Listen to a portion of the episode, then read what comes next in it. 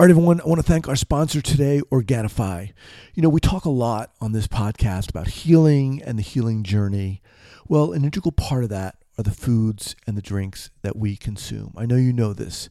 If you're like me, you know the importance of eating healthy, but you don't always have the time or the willpower to cook with all the colors of the rainbow.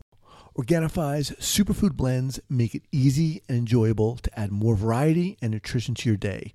These are delicious organic powders that you can add to water or milk, stir, and drink. It literally takes 30 seconds. It is that simple. A couple weeks ago, I was right about to start uh, a green juice fast, a kind of a short mini fast.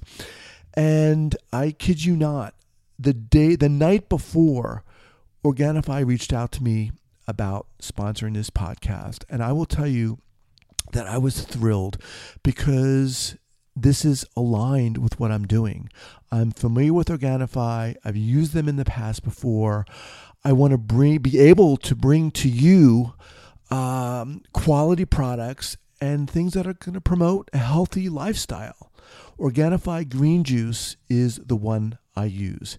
It's the one I use every morning so that I know right away I'm starting the day on a healthy note. It's loaded with vitamins, loaded with minerals, and essential antioxidants. As a listener of the Trauma Therapist podcast, you can get 21% off any item by going to Organifi.com forward slash trauma and use the code trauma. Once again, to get 21% off any item, go to Organifi, that's O R G A N I F I dot com forward slash trauma and use the code trauma. All right, everyone, I want to thank our sponsor today, Organifi. You know, we talk a lot on this podcast about healing and the healing journey. Well, an integral part of that are the foods and the drinks that we consume. I know you know this. If you're like me, you know the importance of eating healthy, but you don't always have the time or the willpower to cook with all the colors of the rainbow.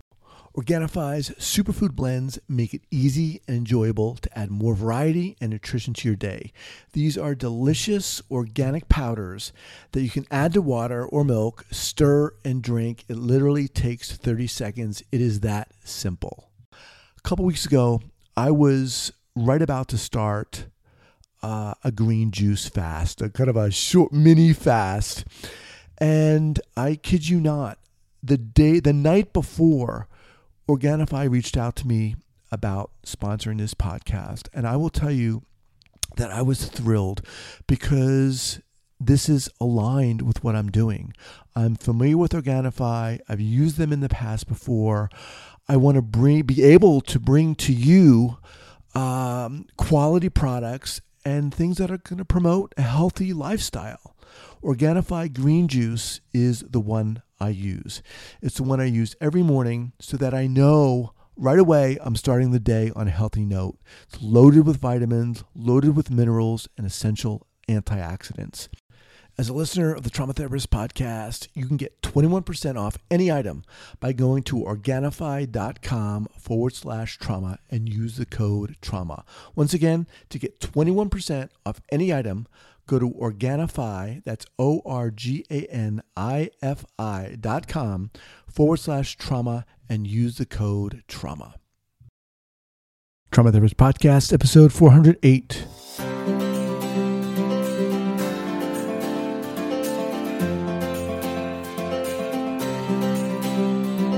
Welcome to the Trauma Therapist Podcast. My name is Guy McPherson. My mission is to raise awareness of trauma and to help support and inspire new trauma workers through this podcast and my membership community, Trauma Therapist 2.0. Thanks so much for joining me today, and here we go. All right, guys, uh, I just want to say that I am thrilled to have this podcast sponsored by CPTSDFoundation.org. You know, a little while ago, I actually got to meet the founder, uh, Athena Moberg of CPTSD Foundation. We met here in San Francisco, sat down, uh, had breakfast, and it was amazing. It, it, you know, I got to feel and see her passion, the passion that she has for this work, and not just for therapists and clinicians, but survivors as well. CPTSD Foundation provides peer led support and adjunctive care in between therapy sessions for survivors of complex trauma. Seven days a week, 365 days a year, survivors can come together to give and receive support and validation and feel equipped with the knowledge and skills they can use every day. You can check it out at CPTSD foundation.org.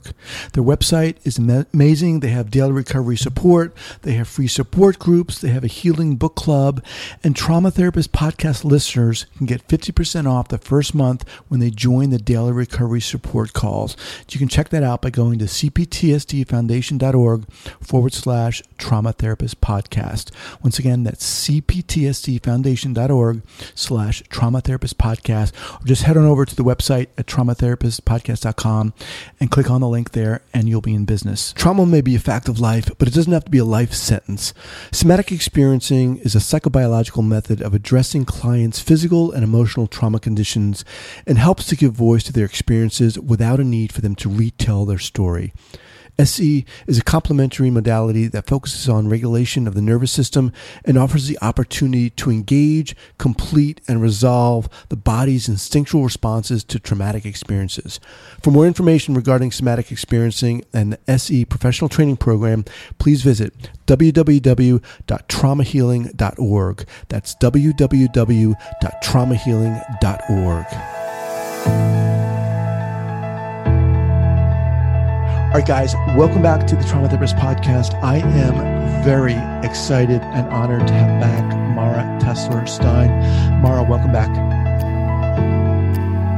It's really a pleasure to be here, Guy. All right.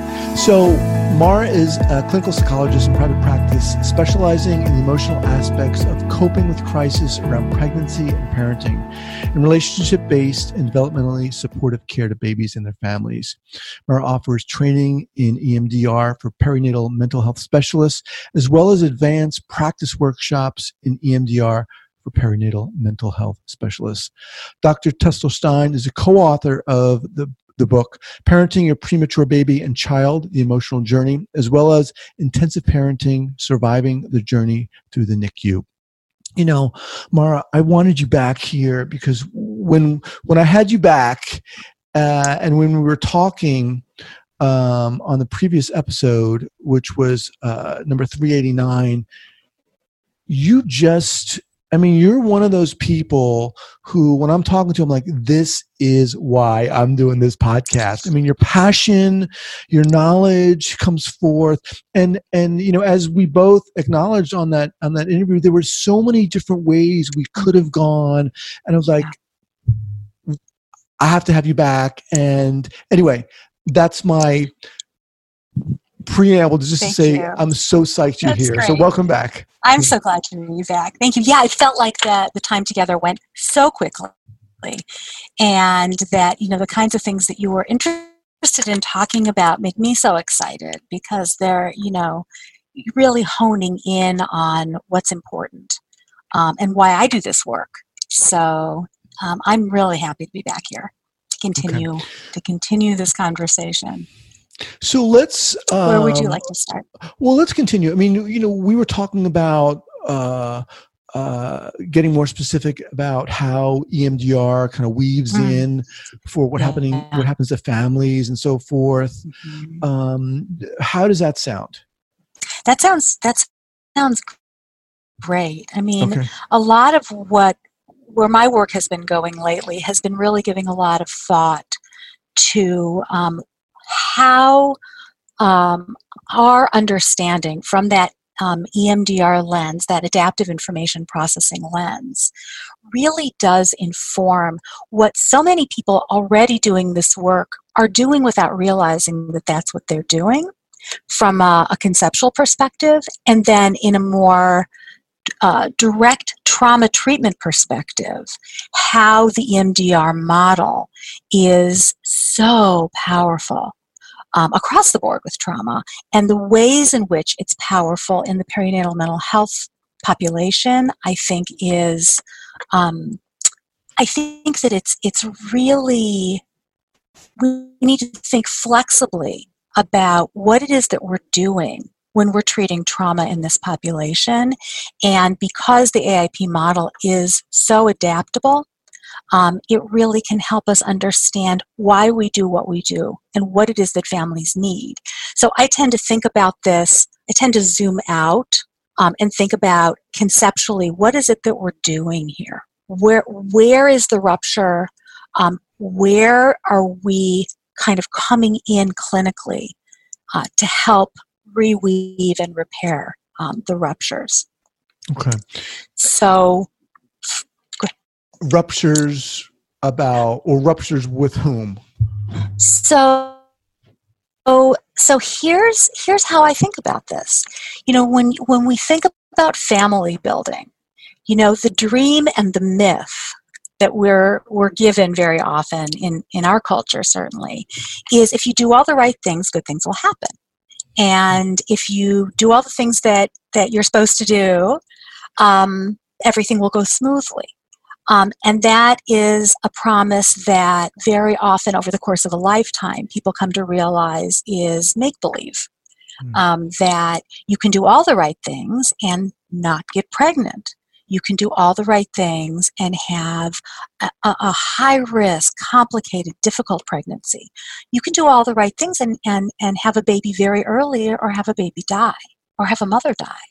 And so it's shattering to one's belief in um, sort of the intactness of the universe, you know, is mm-hmm. this wait a minute, this is not what was promised. This is not what I expected. What does this mean about me? What does this mean about my family? Um, and, and that doesn't even get into, and what are the implications? Mm-hmm. So the ruptures can start anywhere from wait, why is this so hard? And what does that mean about me? To this situation is painful, frightening, overwhelming, unexpected, um, dis, uh, dislocating, disorienting, um, creates fractures in the ways that I'm used to being able to talk to my partner, my doctor, my family mm-hmm. members, my friends. Um, to I am now in a whole new world for example, the world of newborn intensive care, where when you walk through those doors, you really have to let go of everything that you thought you knew about what it what does it mean to be a parent? What does it feel like to be attached? Uh, what, to what does it mean to see a baby on a ventilator? What it means when you walk into an adult icu and see mm-hmm. somebody on a ventilator generally means something very different than what it means when you walk into a NICU. Um, so, so all of those points of reference that we normally naturally have that are expectable um, get dislocated. And so I think of those as, as ruptures, as fractures um, in, the, in the foundation and in the road that we've embarked on um, towards family building. So sometimes the the rupture is marked very clearly by a giant piece of shrapnel, you know, mm-hmm. that has mm-hmm. that has torn apart the the street, and the, you know there's fissures everywhere, and you can say, oh yeah, right there, there's mm-hmm. the trauma, um, and that's true. And in addition to that, the ripple effects of that sort of rupture and smaller ones as well can interfere with what I like to think of as uh, the development or the building of connective tissue in family mm-hmm. building. So it isn't just that traumatizing events um, break something that needs to be have an opportunity to be put back together and repaired. It's that it interrupts what would be um, typical expectable development um, and can leave people in this nowhere land feeling like they don't know anymore um, how to be, how to feel.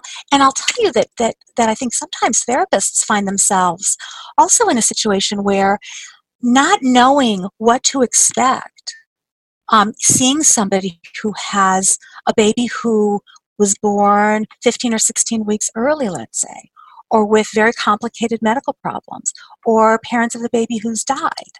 Like what when when do you start to say oh that's a that's um, clinical a clinical problem mm-hmm. that we diagnose um, and what does it mean to diagnose it um, and when do we say well this thing that maybe clinically we were taught well, well that's a problem in attachment for example. Mm-hmm. um, well maybe we need to rethink that sometimes because the, again those normative typical landmarks don't apply in the oh same oh way with parents in a nicu for example. Okay. So this is I, am getting that feeling again where it's like it's so intense I yeah, mean, the, this kind of work. Why is let's dial in a little more with EM, EMDR. How? Why does sure. this work so well, and how is it working in, in this in this context? So, what's beautiful to me about EMDR, and I got trained in EMDR 17 years ago because I was working with this population. And so, what I was finding was people were getting better, um, and then they'd get stuck, and they'd, uh, the image that came to mind for me was they were like circling a cul de sac, and they would just keep going round and round, and I couldn't figure out how to get out of the cul de sac. So, um, for those who, who don't know, the, the foundational model for EMDR is the adaptive information model. And in short, what the way we understand it is that when when we go through a traumatic event, what can happen is that the experience of that event, the way that we we, we organize and store that information neurobiologically can be stored adaptively or maladaptively. All experiences get stored one way or mm-hmm. another um, in the nervous system. Um, and, and that's just how, how we come to know ourselves, how we come to know the world. When, when we see trauma, when we see the, the, the impact of trauma in a maladaptive way. What has happened is some part of those experiences, and usually along all the channels of experience, so not just cognitive, cognitive, somatic, sensory, interpersonal, all of those levels get stuck, they get locked down in a maladaptive memory network, a neural network. Now, we are we come into this this experience having already lived a, a great deal of years, great number of years. And so people have lots of memory networks, lots of interconnected memory networks, many of which are adaptive. So, for example, if you've ever sat with a client who's, who, who will say to you, in response to something that you've said, maybe a reframe or a way of thinking about things, and they'll say, Well, I know that. I can think, mm-hmm. I, I believe that when it comes to other people, but I can't really believe that about myself. Right? We hear that all the time, right? Well, from, from our AIP perspective, what's happening there is that that adaptive information is there, but it's not connecting to the maladaptive memory network. So when that adaptive information tries to, to, to kind of come in there and untangle that what's maladaptively stored, it bounces off. It doesn't have access. And so you've got this like I think of it like a tangle, like a mm-hmm. snarl mm-hmm. in a in a tapestry in a weaving. And and and you know, if you've ever tried to untangle a bunch of necklaces that are all tangled together, you right. know it's like it's really complicated. It's not so easy to get in there. So when we're when we're doing EMDR therapy, we're doing a couple of things. First of all, we're assessing the nature of the adaptive information. So what what were the beliefs that this person had, these experiences of self, the somatic experiences, the emotional landscape that they, they carried with them before having this experience? Um, and then we're looking at trauma nodules, trauma points, hot spots, where we have stuck information. So we have, that's where you see like triggers where you mm-hmm. see, oh, that smell brought me back, that sound brought me back. Um, the baby, looking at the baby, brings up all of this, all of these thoughts, feelings, beliefs, responses. Um, they feel really like they're in their own loop and not moving. And in fact, that's really what's happening. What's happening with maladaptively stored information is it hasn't really um, transformed into memory, into real memory. Mm-hmm. Because real memory allows us some distance and allows us some perspective. But if something is really stuck in a re experiencing loop, we don't have any distance. We're either avoiding that loop because it's so overwhelming, or we've fallen down the rabbit hole and we're in the re experiencing. Right. So with EMDR, what we're doing is we're there's a neurobiological process by which we can connect the adaptive information to that maladaptive information and that process allows that that undigested material to digest and become actual memory so so that's what emdr is doing with those giant pieces of shrapnel mm-hmm, mm-hmm.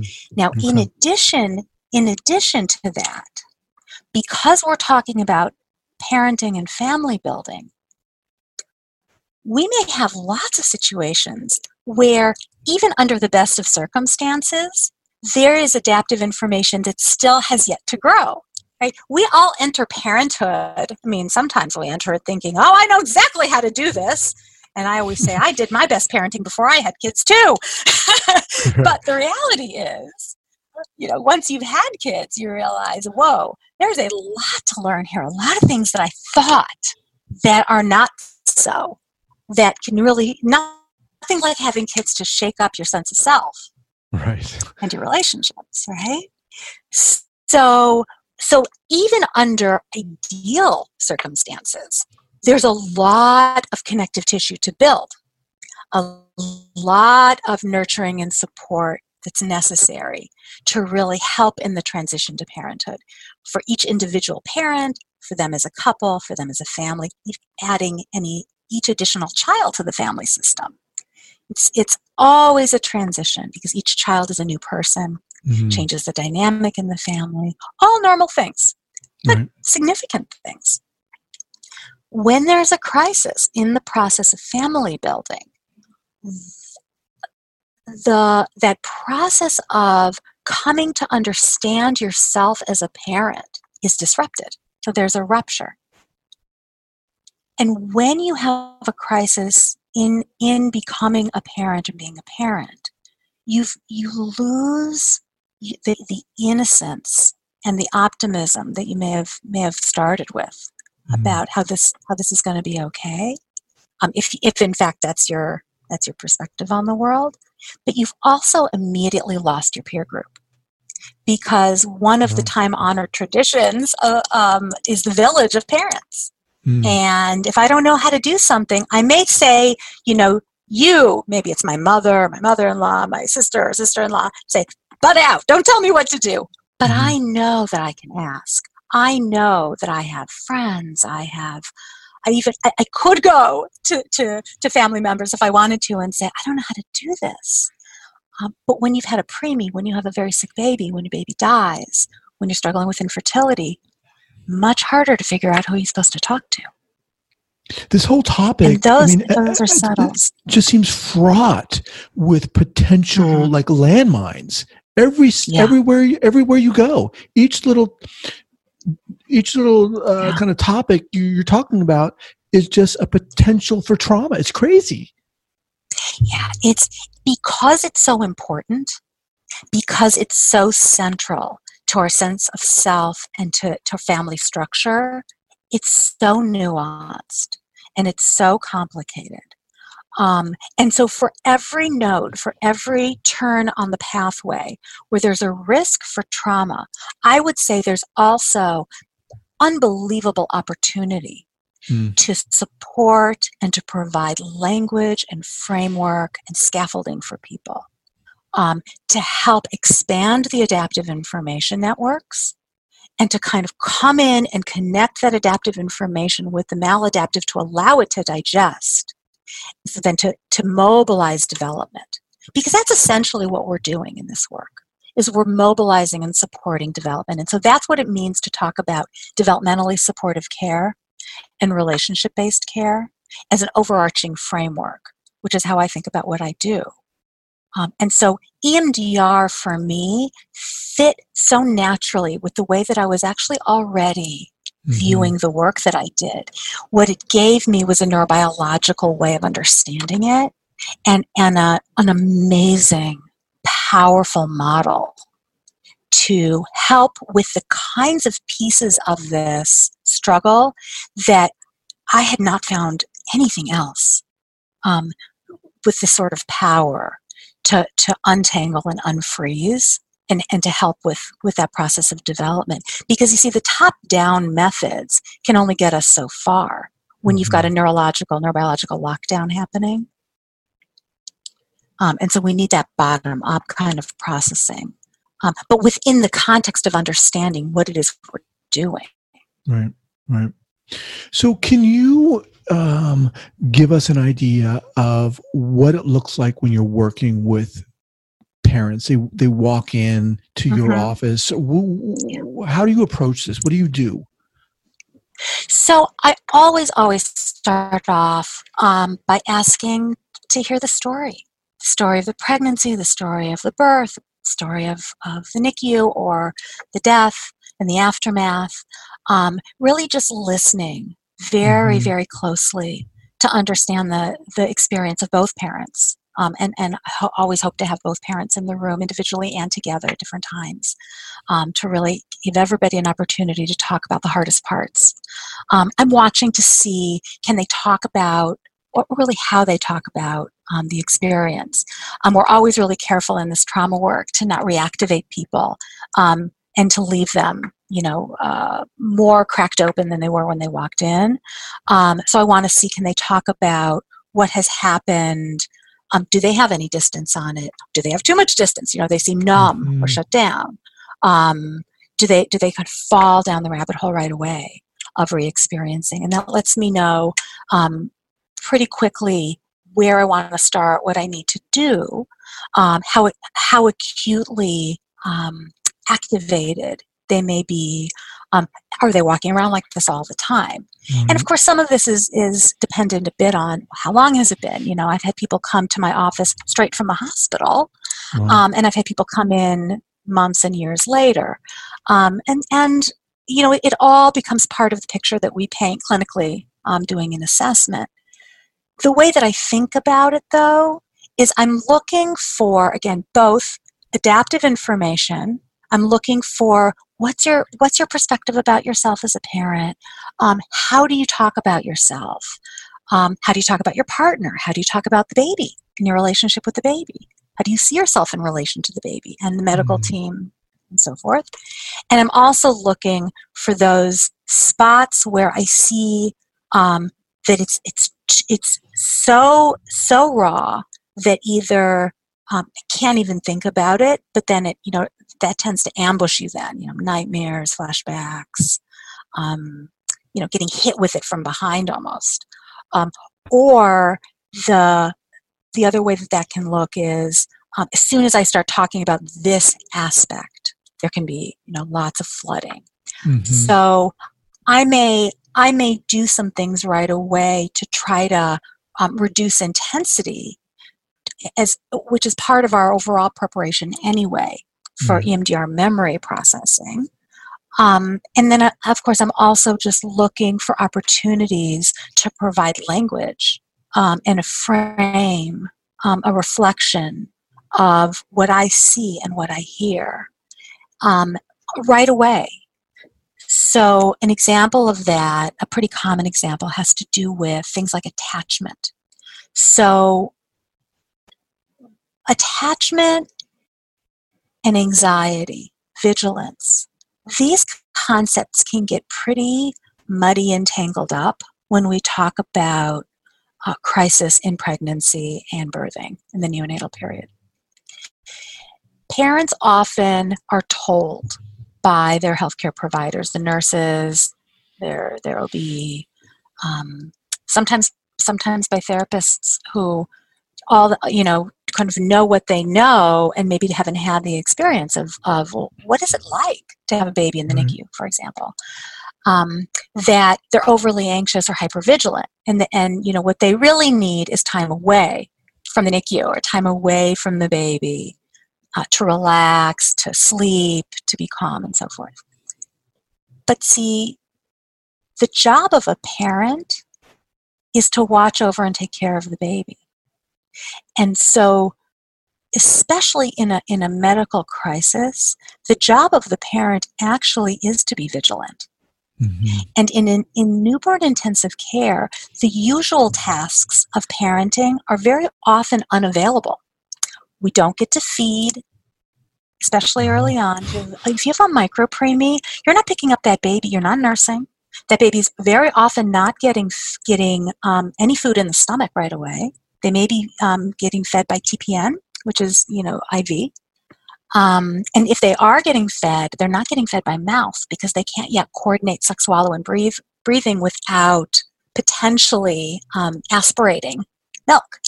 So, feeding, which is one of the fundamental things that we do as parents, mm-hmm. is generally not available right away in the NICU. Um, and even holding. If you're holding a, a, a very premature, very sick baby, the nerve, their nervous systems are very raw. So the kinds of things that we would do, that we've seen friends, family do, that we've done, maybe even taking care of other people's kids, can't do.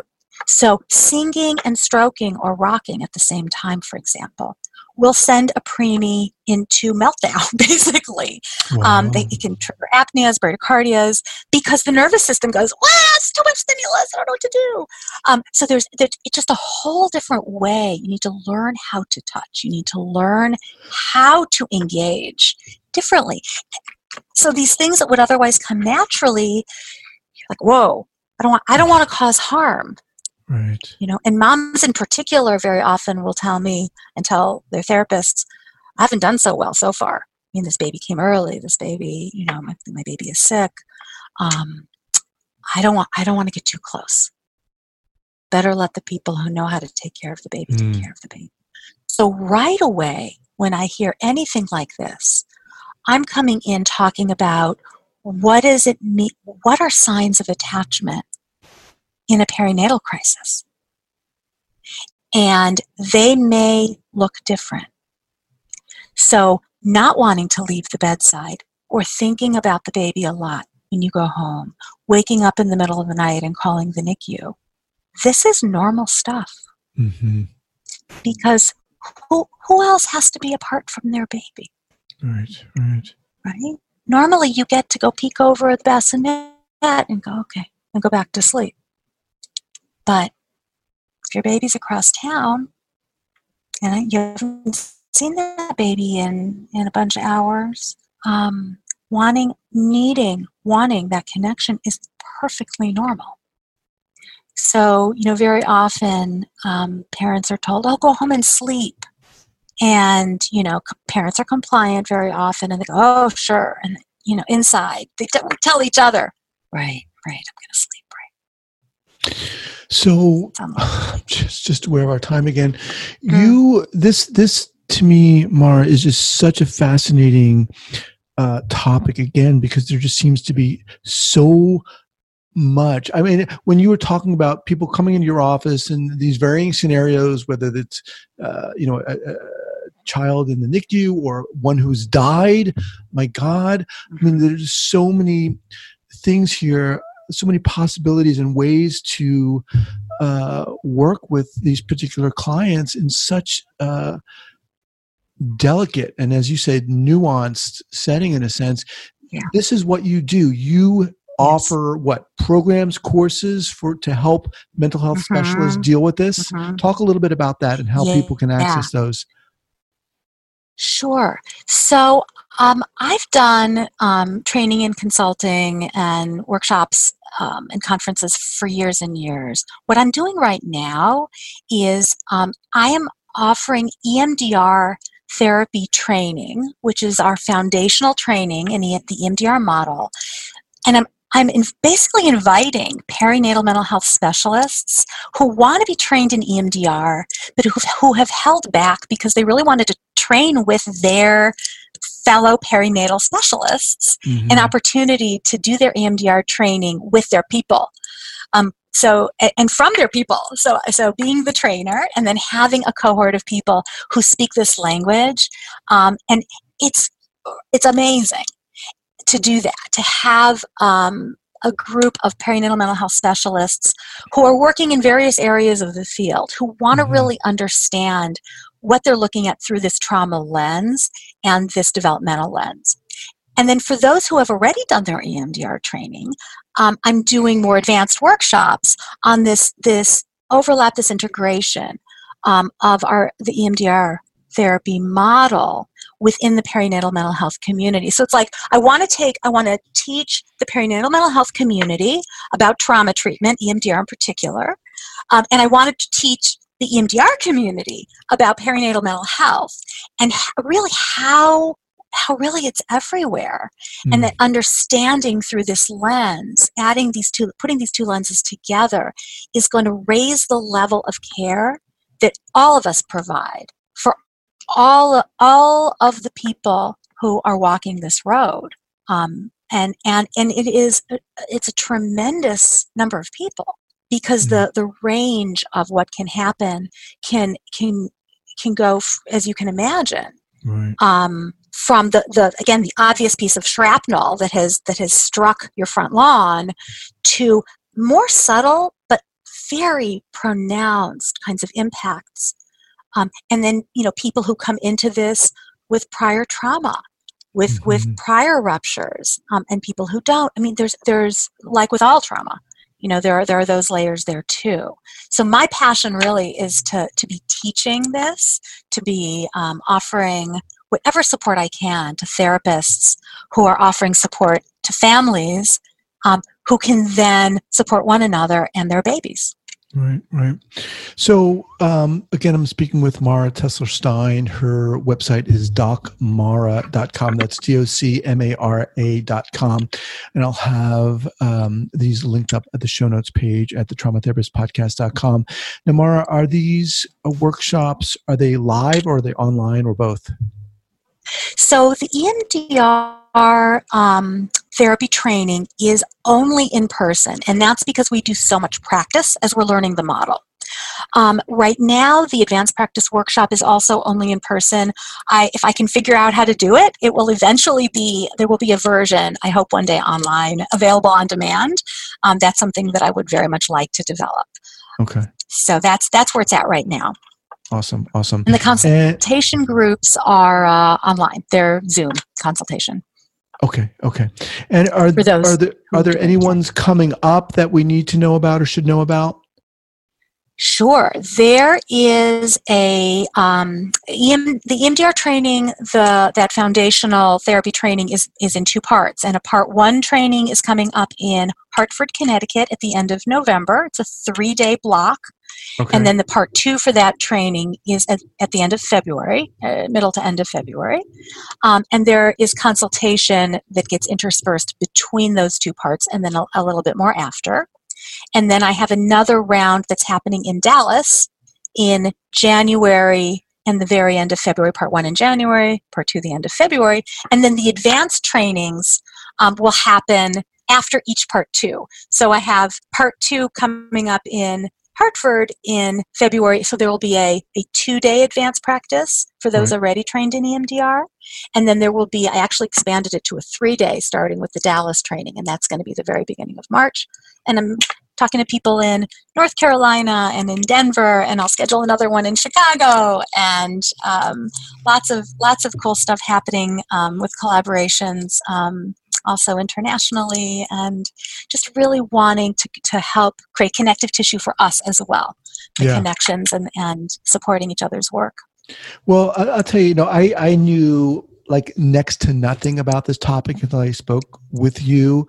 And uh, ever since I spoke with you, I mean, there's something about this topic and your passion for it, your knowledge about it that is so inspiring. I mean, it's amazing that you are out there doing this work. Really, it is. And again, I'm so thankful Thank that uh, you're you're back on this podcast. I just want to thank you so much, Mara.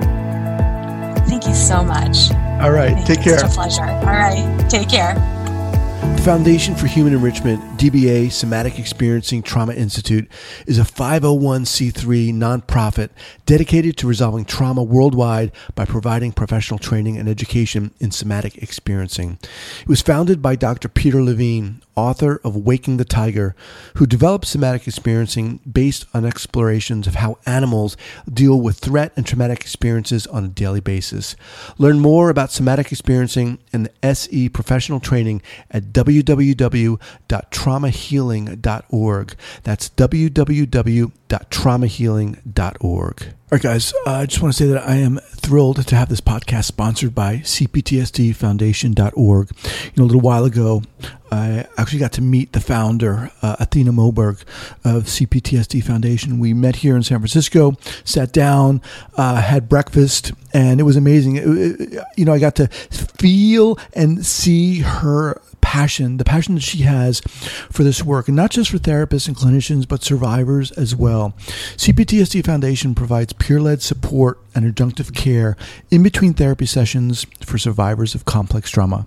Seven days a week, 365 days a year, survivors can come together to give and receive support and validation and feel equipped with the knowledge and skills they can use every day. You can check it out at CPTSD foundation.org.